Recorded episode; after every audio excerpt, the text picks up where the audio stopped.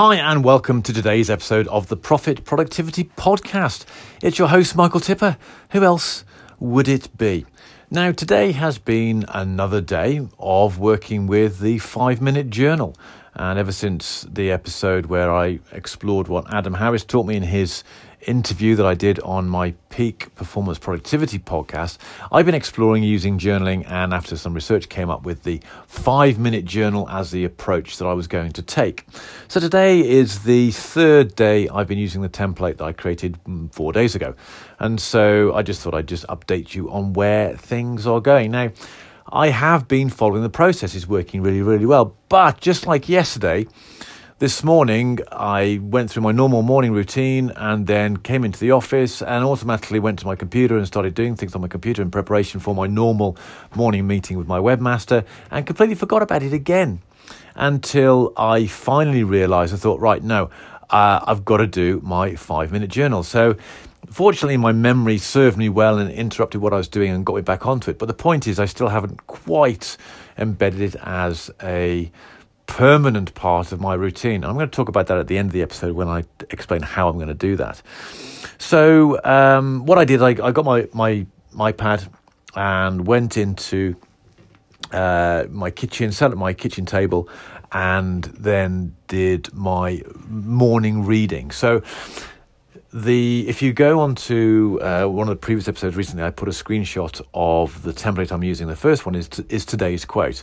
Now, if you actually buy the five minute journal from Amazon, you will get a daily quote for you to ponder on them. But as I mentioned yesterday, I am going and uh, going to seek out something of worth to use. And I've bought Ryan Holiday's uh, Daily Stoic, which is 365 meditations, or 366, I think, because it counts for a leap year as well, of daily things to read. It's just a short page, page and a half of Stoic writing to reflect on.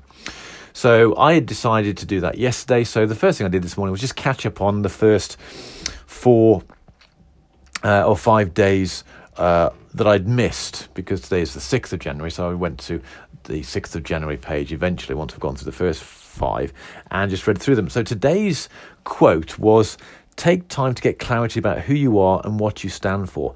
Now, this is really important because um, it's a very powerful quote anyway, but it's consistent with some of the work I'm doing on myself regarding my business.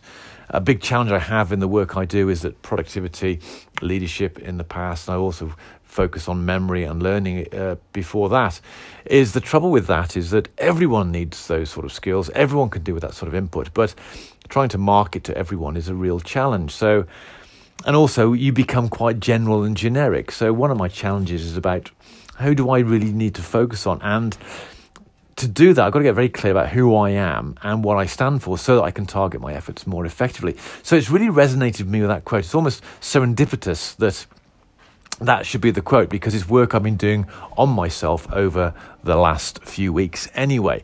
So that was. Uh, yes, uh, today's quote, but in catching up from the first five days of the year in the book, yesterday's quote was this When your efforts are not directed at a cause or a purpose, how will you know what to do day in and day out? Now, that really struck and resonated with me because the uh, feedback I've been giving myself at the end of the day using the five minute journal approach. So, uh, but both uh, yesterday and the day before, so the first two days I've been doing them, was that in order to, so let's go back to the first one I did, which was on Monday. And what would I do to make even better? I would base my to do list for the day on tasks to support my daily, weekly, monthly plans for the next 90 days. Now, uh, I haven't got clear, really clear, or clear enough on that because of the challenges I'm facing in, in the efforts I'm putting in during the day. So that quote just basically walked up to me, slapped me in the face with a wet kipper, and said, You've got to listen to this. And I had the same feedback yesterday. So it was really timely to see that again. And there was a lovely phrase at the end of this particular page in the Daily Stoic that said, avoid the oblivion of directionlessness. And I think I have been wallowing in around that myself. So let's come on to today. Now, the thing I found really, really difficult about today was setting up what the three, uh, what would make today great. And it comes back to this thing that I'm not quite sure what who I am and what I stand for, which means I've not really got clarity on what my goals are, which means it's difficult to work out what I should be doing that's really prime.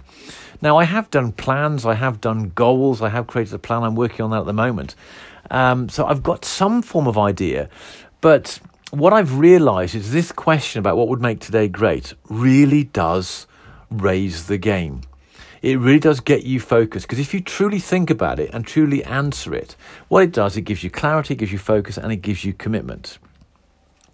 And I've been struggling to find something to do, even though I've got lots of things to do, even though I've set out what I believe my goals are to for the next 90 days, although I realise now that I'm probably not clear enough on them and I've got to get even clearer because at the moment I think I'm a little bit too general, a little bit too, mm, yeah, I think I sort of know where I am. And that is reflected in getting clear or lack of clarity on what I should be doing on a daily basis. So I set three things to do today. But what I've noticed it's just really quite interesting as I reflect. It's only by doing this five minute journal I'm able to have this insight because the evidence is thrust into my awareness. And it seems that I'm doing everything but those three things. All right, just got to do this little thing here, this little thing there, and then I'll get round to doing what these big three things are. And that's completely wrong. And it's interesting to watch that because I talk and I teach and I share that one of the biggest things you can do is start with your frog in the morning, the worst thing first. So, Brian Tracy's book, Eat That Frog, talks all about that. And then do the next thing, and then do the next thing. And I don't seem to be doing that. It seems that I've got into this process of running the machine of my business. So this morning there's meetings with my webmaster. There's some stuff I had to do this morning that was finishing off some of the things I should have done yesterday that I hadn't done. And so uh, what I've noticed is that all the things that I'm listing, uh, so I have little post-it notes for each of the individual tasks I need to get done. I then sequence them, having prioritized them, and then just work through them one by one.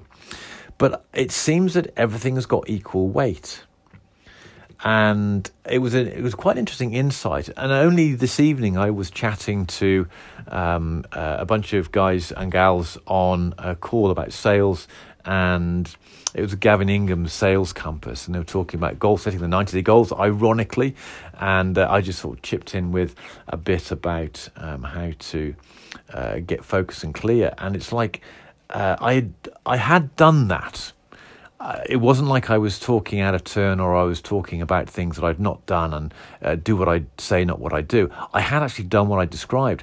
But what I've realized is that there are two things. First of all, my execution has been poor on those goals, but it's probably because the level of clarity about what I'm trying to achieve and what needs to get done to achieve that is not clear enough for me to really focus on. And I like to think I'm quite driven. I like to think I'm quite clear. I like to think I'm quite focused. But I've realized that I am not at the level where my aspirations want me to be. And I've got to up my game even more than I have done. And so, and this has all come out from doing this five minute journal. And so, uh, Tim Ferriss, who, uh, whose video I watched that led me onto this talked about he used it for focus and execution and it's really allowing me to un, to highlight the deficiencies I have in my focus and execution. So um, I'm really pleased that it's uh, it's yielded that, although somewhat uncomfortable that I have to admit that in public. But that's the whole purpose of this podcast. It's for me to get accountability. It's for me to reflect on myself and put it out there, uh, the challenges I'm facing and how I'm overcoming them. So that's been quite interesting. So tonight, what I'm going to do is once I've had my dinner, I'm going to sit down and I'm really going to get clearer on what my 90 day goals look like um, beyond the what now seems to be.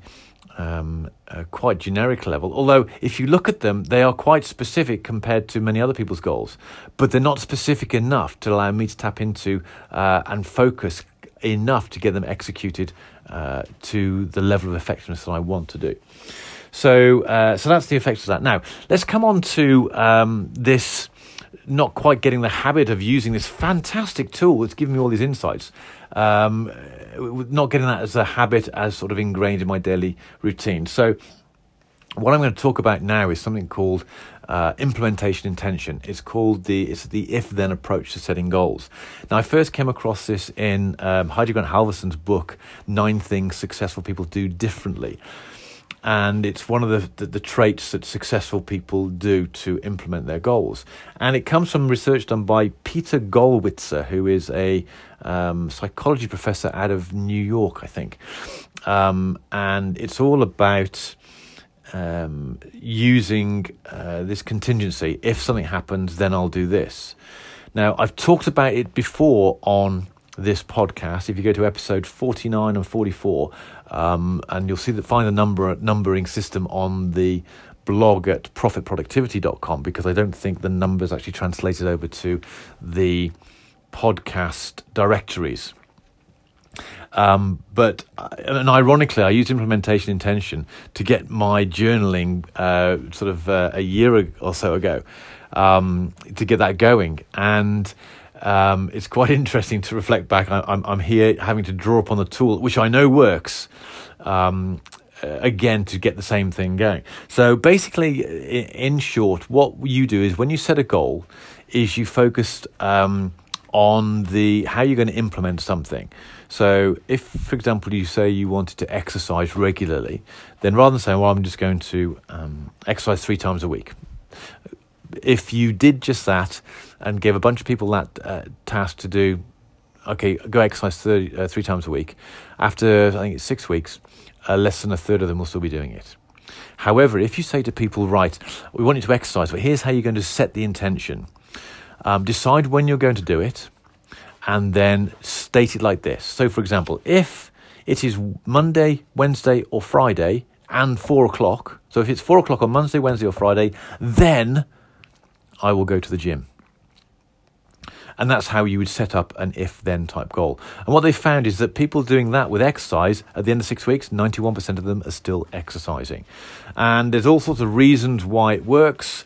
Um, essentially, it's because, or if you read Heidi Grant Halvorson's book, she talks about it being the fact the brain works on contingencies. You set up the if, and when the if is present, it automatically remembers and goes into the then statement um, uh, automatically. And it's really powerful. It does work.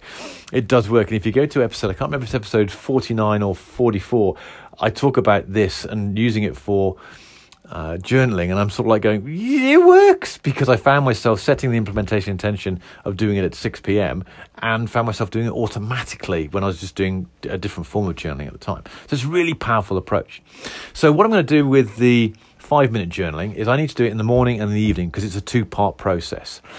And to implement it into my morning routine, so I have a you know, quite a thorough morning routine. I get up very early, I meditate, I then do yoga, I then do some breathing exercises, I then do some press ups, and then I have a shower, ending in a cold shower, and then I'm dressed ready to then start my day. So I want to put it in at the end of that, that point. So basically, my morning implementation intention for this goal is if I've just had my shower, then I will do the five minute journaling. Now I'll probably get dressed and do it, but um, I will. Uh, the shower is the key thing because that happens everything every morning. Well, I suppose I get dressed every morning as well. But the important milestone there for me is the shower. That's the first thing that sprung to mind. So if I've had a shower, then I will five minute journal. That's the morning routine. And so when I wake up tomorrow and I go through the whole process, when I've had the shower, then, because of the way I've set this goal, it should remind me to go straight into the five minute journaling. And then for the evening, um, if it is 7 p.m., then I'll five minute journal. And as I'm recording this, it's just gone five, uh, 7 p.m. Um, I have done it just before, so I've already done tonight's before I started recording this um, because it allowed me to reflect on uh, the day so that I could tell you how it went. Um, so that's how that's going to work. So that's how I've set up using this as uh, a way of making sure this becomes part of my daily routine. So this whole process, the five minute journey, is working really, really well for me. Uh, tomorrow is uh, Thursday, and another episode of the interview podcast gets published, and I'll be then working from Friday. I'll then have a full week at working uh, on an insight from that particular episode. So tomorrow's going to be the last day where I will reflect on the use of the five minute journaling, and I'm really pleased where it's gone so far. And hopefully by the end of tomorrow, I'll have automatically put this in place using the if then planning, and then that will be. Uh, a permanent part of my daily routine for me to then to move forward. So it's been a bit messy as I've moved forward, but it's been really, really useful for me to do this. So that is today's episode. Until tomorrow.